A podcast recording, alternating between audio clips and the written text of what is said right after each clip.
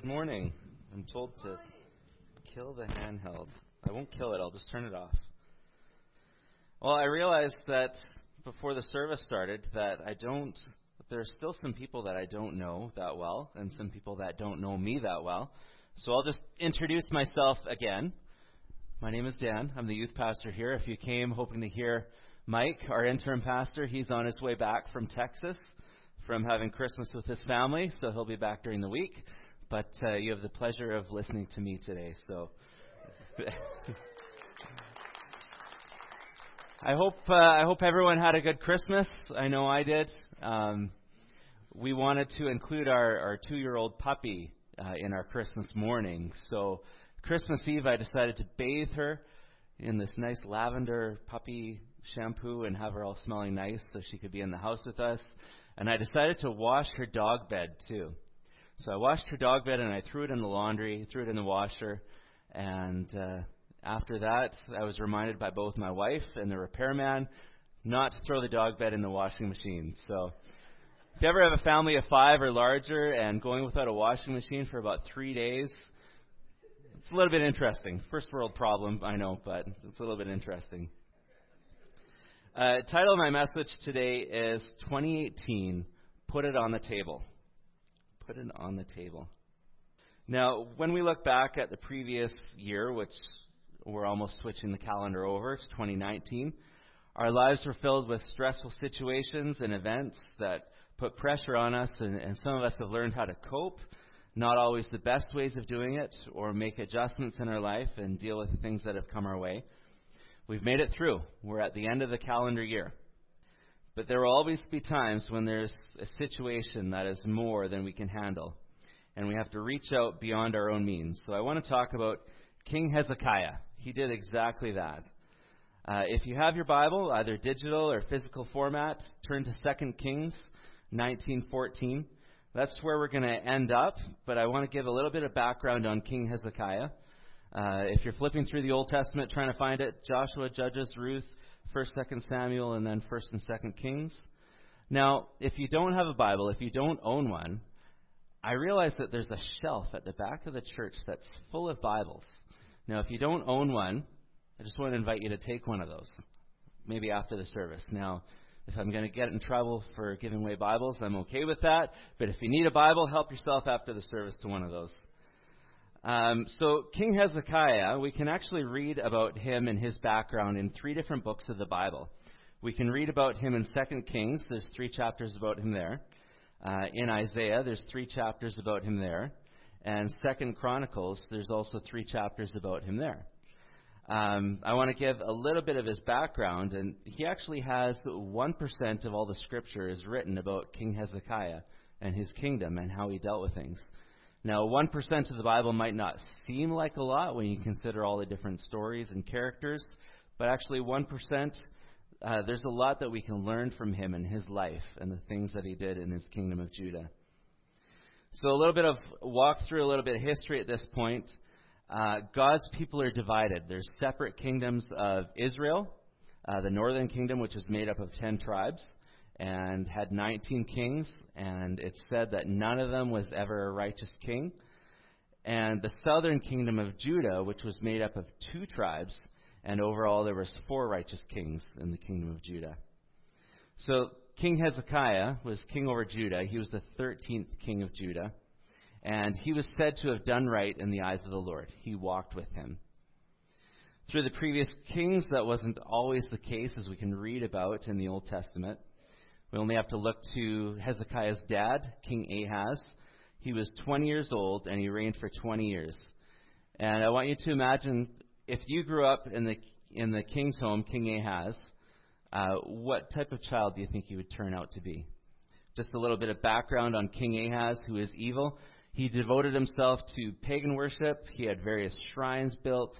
He created even more idols. He looked for help from almost every pagan god that he had heard of.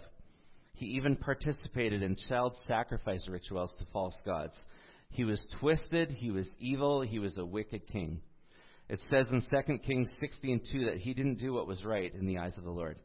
He followed detestable ways.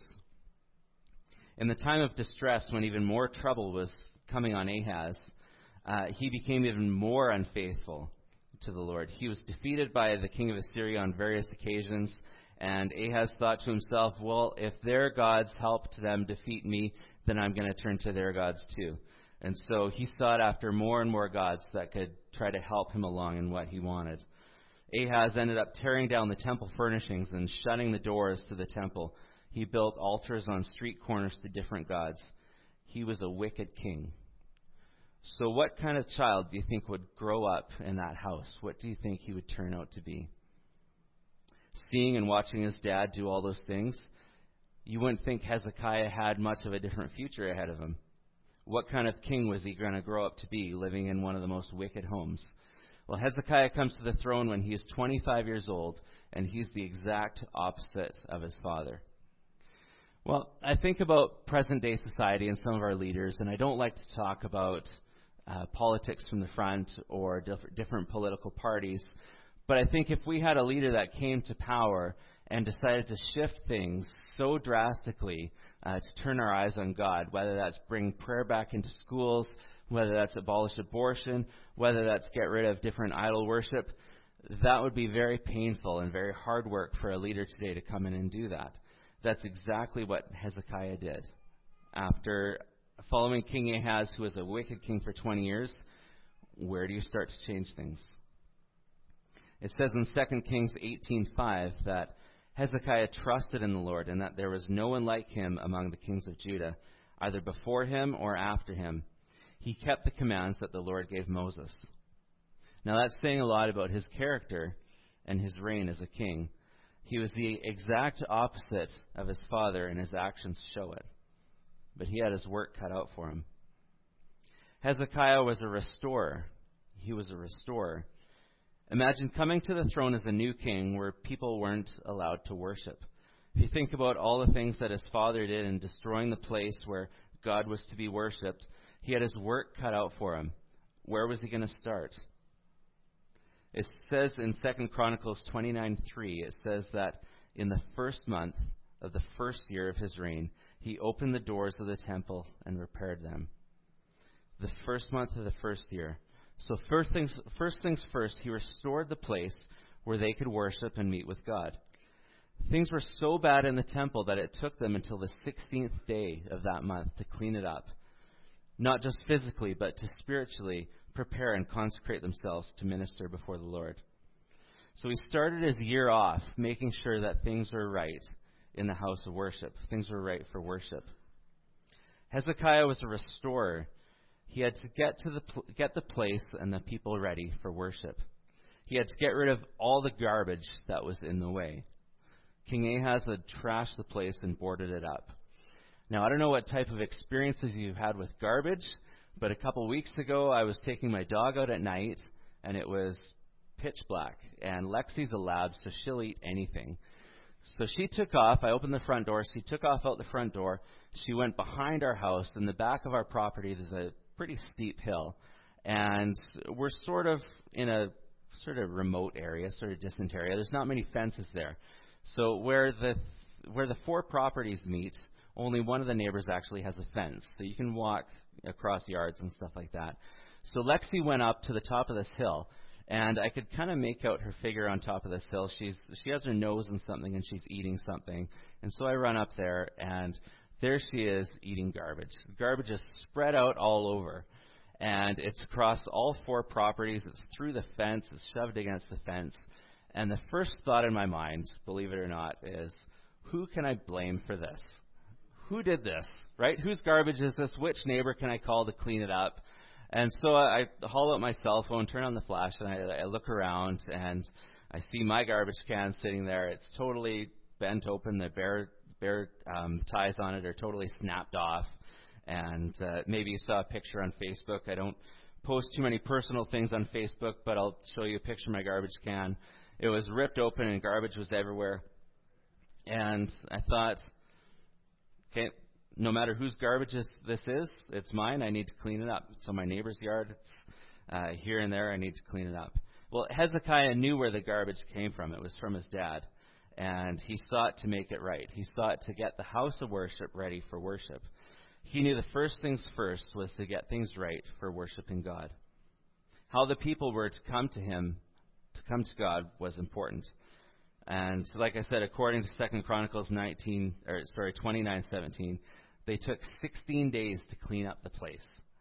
16 days. That would be a really long church spring work bee to have everyone here for 16 days cleaning up the place.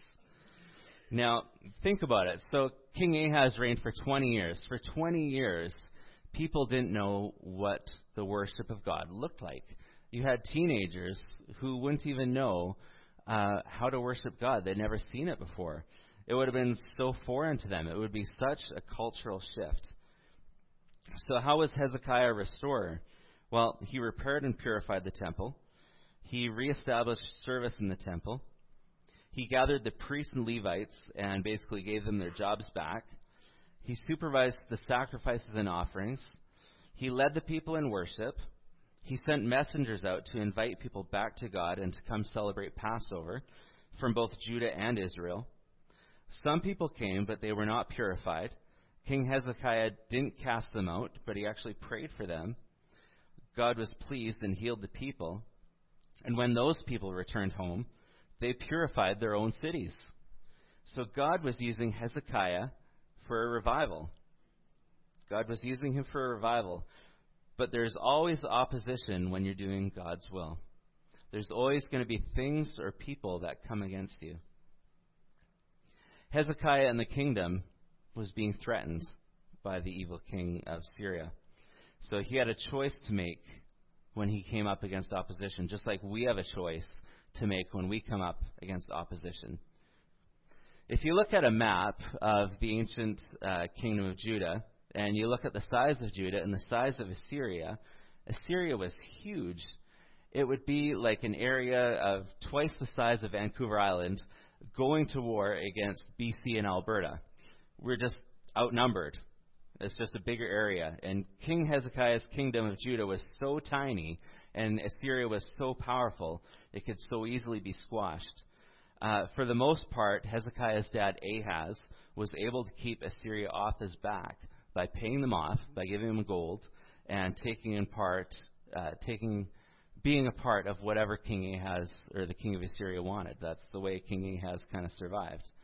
But Hezekiah came to power and said, no more.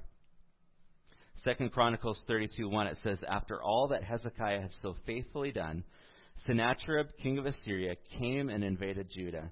He laid siege to fortified cities, thinking to conquer them for himself. So Hezekiah was being discouraged from trusting in God. After all the things that Hezekiah was trying to do that were right, they were good things, he was at the end of his rope. He was surrounded by his enemy. This could have easily driven him away from God or to God. He had a choice to make. The king of Assyria, Sennacherib, had sent his field commander, his chief officer, his supreme commander, all to get Hezekiah, to get him to surrender. They all know that he didn't have a good battle strategy, that he already lost 46 cities. The Assyrians could already taste their victory. It could have been so easy for Hezekiah to seek the wisdom of his own army generals, come up with some sort of plan, or even surrender and do what his dad did and just pay off the enemy. But Hezekiah didn't bow to their gods. He doesn't surrender, and he doesn't pay them off. And now Hezekiah gets this letter from King Sennacherib himself. And it's basically a letter from a strong bully telling him the different ways that they're going to get wiped out, the different ways that King Sennacherib is going to kick their head in, basically. Game over, no more Judah. He ridicules the Lord, and Sennacherib even says in his letter that the Lord himself told me to march against your country and destroy it. It could have been so easy for Hezekiah to fall into ways that he's known, just to pay off the enemy, just like his dad did, just compromise a little here and there, just to hopefully stay alive a little bit longer. But what does Hezekiah do? He chooses to turn to God. So Hezekiah turned to God for help. So that's where we come to the main text, Hezekiah's prayer, that I want to look at this morning. So he went up to the temple, and he took this letter, and he spread it out before God. Let's read that again. So Hezekiah received the letter from the messengers and read it. Then he went up to the temple of the Lord and spread it out before the Lord. And Hezekiah prayed to the Lord, "O Lord, God of Israel, enthroned between the cherubim, you alone are God over all the kingdoms of the earth. You have made heaven and earth. Give ear, O Lord, and hear. Open your eyes, O Lord, and see. Listen to the words Sennacherib has said to insult the living God." Excuse me. "It is true, O Lord, that the Assyrian kings have laid waste to these nations and their lands. They have thrown their gods into the fire and destroyed them. For they were not gods, only but wood and stone, fashioned by men's hands. Now, O Lord, deliver us from his hand, so that all kingdoms on earth know that you alone are God." So King Hezekiah took this bully's letter and brought it before God. All the things that Sennacherib said about Hezekiah, his people, his allies, and the Lord, he spread it out before God. If there's one thing I want you to take away from what I'm saying today, is that he brought it before God, spread it out, and prayed before it. Hezekiah recognized in his prayer that God would be offended by the evil king's words. Hezekiah recognized that the evil king eliminated other nations and their false gods and laid waste to other lands. But Hezekiah turned to God to save them. He started his prayer by praising God.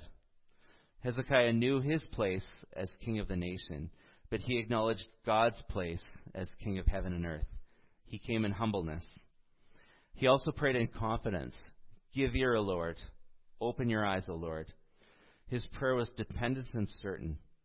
He knew that he was out of his league facing the Assyrians. He went before the Lord with this honest thought and poured out his heart to God. He knew he didn't have a chance on his own strength. How often do we think that we need to have these polished prayers and sound so eloquent? Remember that God knows the desires of your heart. We heard that through some of the testimonies. The thoughts of your mind. But he wants to hear you actually talk to him. He wants you to tell him what's going on. He knows what you need. Thankfully, we mature as we get older, as we spend more time with someone and spend more time investing in a relationship. The same is true with our earthly relationships. The same is true with God. I think of when my kids were little, when they were maybe a year and a half, 2 years old, they'd run up to you and say, "Snack, snack." And if one of my kids did that now, yeah, sure, I would understand what they're trying to say. But if my 13-year-old came up to me and just said, "Snack, snack," that's not how you talk to me and get what you want, right? I know that there are better ways to talk to me and better manners. And the same is true with God. Depending on where we're at and what our history with God is, he knows the cry of our hearts. Sometimes it's one word. Sometimes we need to tell him a lot more that's on our heart. Hezekiah doesn't just bring this letter from the enemy and ask for deliverance. He doesn't talk about how big his problem is. Instead, he talks about how big of a God he serves. God knows your problems, your struggles, your temptations, but do you let God hear you say what you think of him? That he is almighty, that he is the creator, that he is God alone over heaven and earth. We look at Hezekiah's prayer, and sometimes when we pray, we focus on our problems. Hezekiah prays and sees the sovereign God enthroned. Sometimes we pray and focus on our circumstances. Hezekiah prays and sees God's rule over all the kingdoms of the earth. Sometimes we pray and focus on what we want. Hezekiah prays that, through God's deliverance, all kingdoms on earth may know that he is God. Sometimes when we pray, we tend to tell God our big problems, when we need to turn it around and tell the problem that we have a big God. How often do you take your garbage and spread it out before God? The things that people have said about you, maybe things that aren't your fault, maybe events that you couldn't control. Just like the bear in my yard, spread out garbage all over. It was nothing I could control. Whether it was my garbage or not to deal with, it was, but I had to deal with it. There would have been bigger problems if I didn't deal with it, like my dog getting sick or attracting more bears. Hezekiah couldn't ignore the garbage his enemy gave him either in this letter. Now, maybe you're like my house and you keep a big calendar on your fridge. And if you're wondering where our calendar went, I brought it. But we keep a big calendar on our fridge.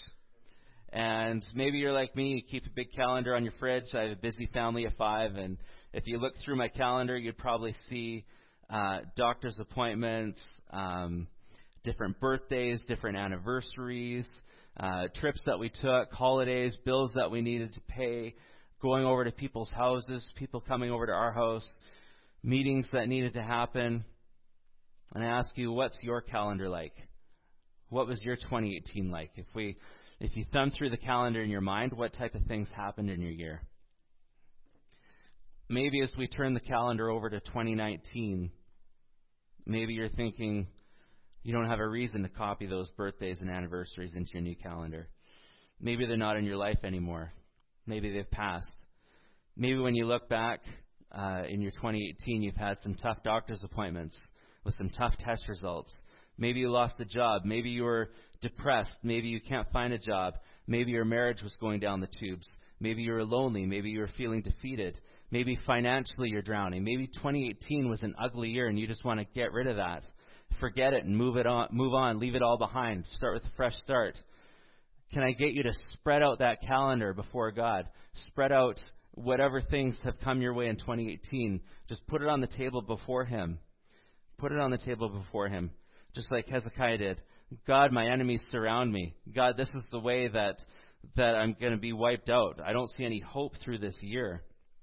I don't see any hope. I don't know what to do. Here's what my enemies are saying about me, God.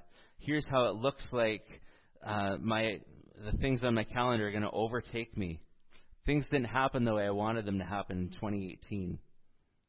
God, please deliver me so that people can know that you are God.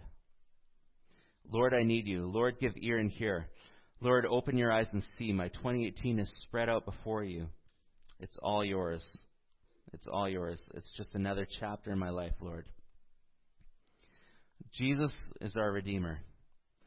The things that we've cried over, stressed over, worried about, worked so hard over, all belong to Him.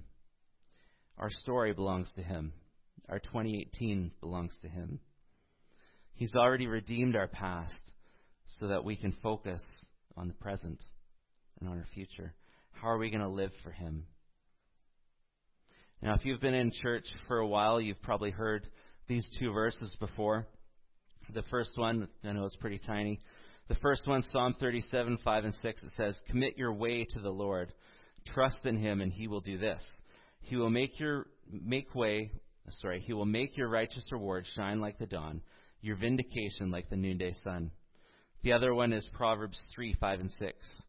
"Trust in the Lord with all your heart, and lean not on your own understanding. In all your ways submit to Him, and He will make your path straight." Sometimes we quote those verses for the future, and there's good in that, committing your steps to God. God, I want my future to be in You, and I want You in my future. But I want you to look at the word way and ways. The Hebrew word for way is derek, and it literally means road or path that was used for a journey. We think of it often as the way being our future, but it also refers to our past, the journey that we've been on. So the Israelites would have heard these verses and remembered their journey from one place to another. Kind of puts it in a different light. Trust in the Lord with all your heart and lean not on your own understanding. In all your journeys, submit to Him, and He will make your path straight. Commit your journey to the Lord. Trust in Him. It's not just looking to the future, but it's also committing your past to Him, because He can redeem it. Say, God, this is my journey. This is what I've walked through in 2018. As I commit my ways to You, I submit to You. I give You my past year. As broken as my 2018 might have been, as hurtful as it was, as joyful as it might have been, I spread it out before You. I put 2018 on the table before You. Where do I go from here, God? What do I do with the events that have happened? What do I do with these cards that have been dealt in 2018? Let's watch that clip, Gene. Thank you. Cast all your cares on Him, because He cares for you. He wants you to come to Him with your heavy heart, your problems, your victories. You only know the things that God has revealed to you and the things that have happened already. The things that you've cried over, stressed about, worried about, could be the same at this point next year in 2019, or they could seem like a distant memory that you barely remember. But if you lay that out on the table and spread it out before God, He'll be pleased with our attitude and our action and will save us, because it's Him that redeems your journey. Just like He saved Hezekiah. Now, I won't go into detail about how Hezekiah was saved. I'll let you read about that on your own, but it's quite the miracle involving an angel sending out an army. Even when it seems like things on the calendar just summarize the way that the enemy has come against us, God will still save us and redeem the tough things that we've walked through in 2018. He'll redeem them and work them for His purpose and His plan for 2019 and beyond. We just don't see or know. 2 Corinthians 4:7-9, it says, "But we have this treasure in jars of clay, to show that this all-surpassing power is from God and not from us. We are hard-pressed on every side, but not crushed, perplexed, but not in despair, persecuted, but not abandoned, struck down, but not destroyed." So what can we learn from Hezekiah's prayer? He acknowledged the truth about God, the only true God. He acknowledges his helplessness. He spread out everything before God. He spread out the letter from his enemy. He put his calendar out there. He put his cards on the table. He said, "This is where I am today, God." I invite you to stand with me, and the worship team can come back.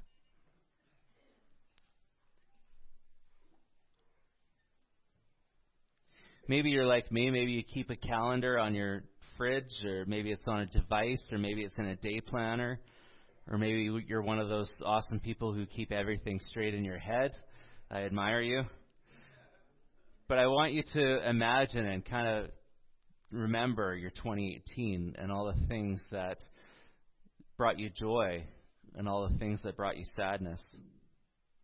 Some parts of the journey of 2018 were tougher than others. Some of us have scars or hurts, questions or doubts, sorrows or failures. Some of us have joy or sorrow at different points over the year. So before you tear down that 2018 calendar, I want you to spread it out before God, just as we spread out a journey before Him. So God, we spread out our past year before You. All the hurts, all the struggles, all the things that came up that we can't control. God, we turn them all over to You. For we know that You are writing a story of our lives, that we can't just throw away a chapter, but Lord, we know that some of the hurt that we've gone through is for Your good and for Your glory. And God, it's tough to say that. It's tough to imagine that. But God, we just rely on You. We just turn our calendar over to You and all the different things that have happened. For we know that 2019, we can look to You as our Savior, that Holy Spirit, You'll just work in our lives, that You'll work those things to tell our story of Your greatness, Lord. So God, as we turn over our calendar, we just turn over our past and our future to You, Lord. In Your holy name we pray. Amen.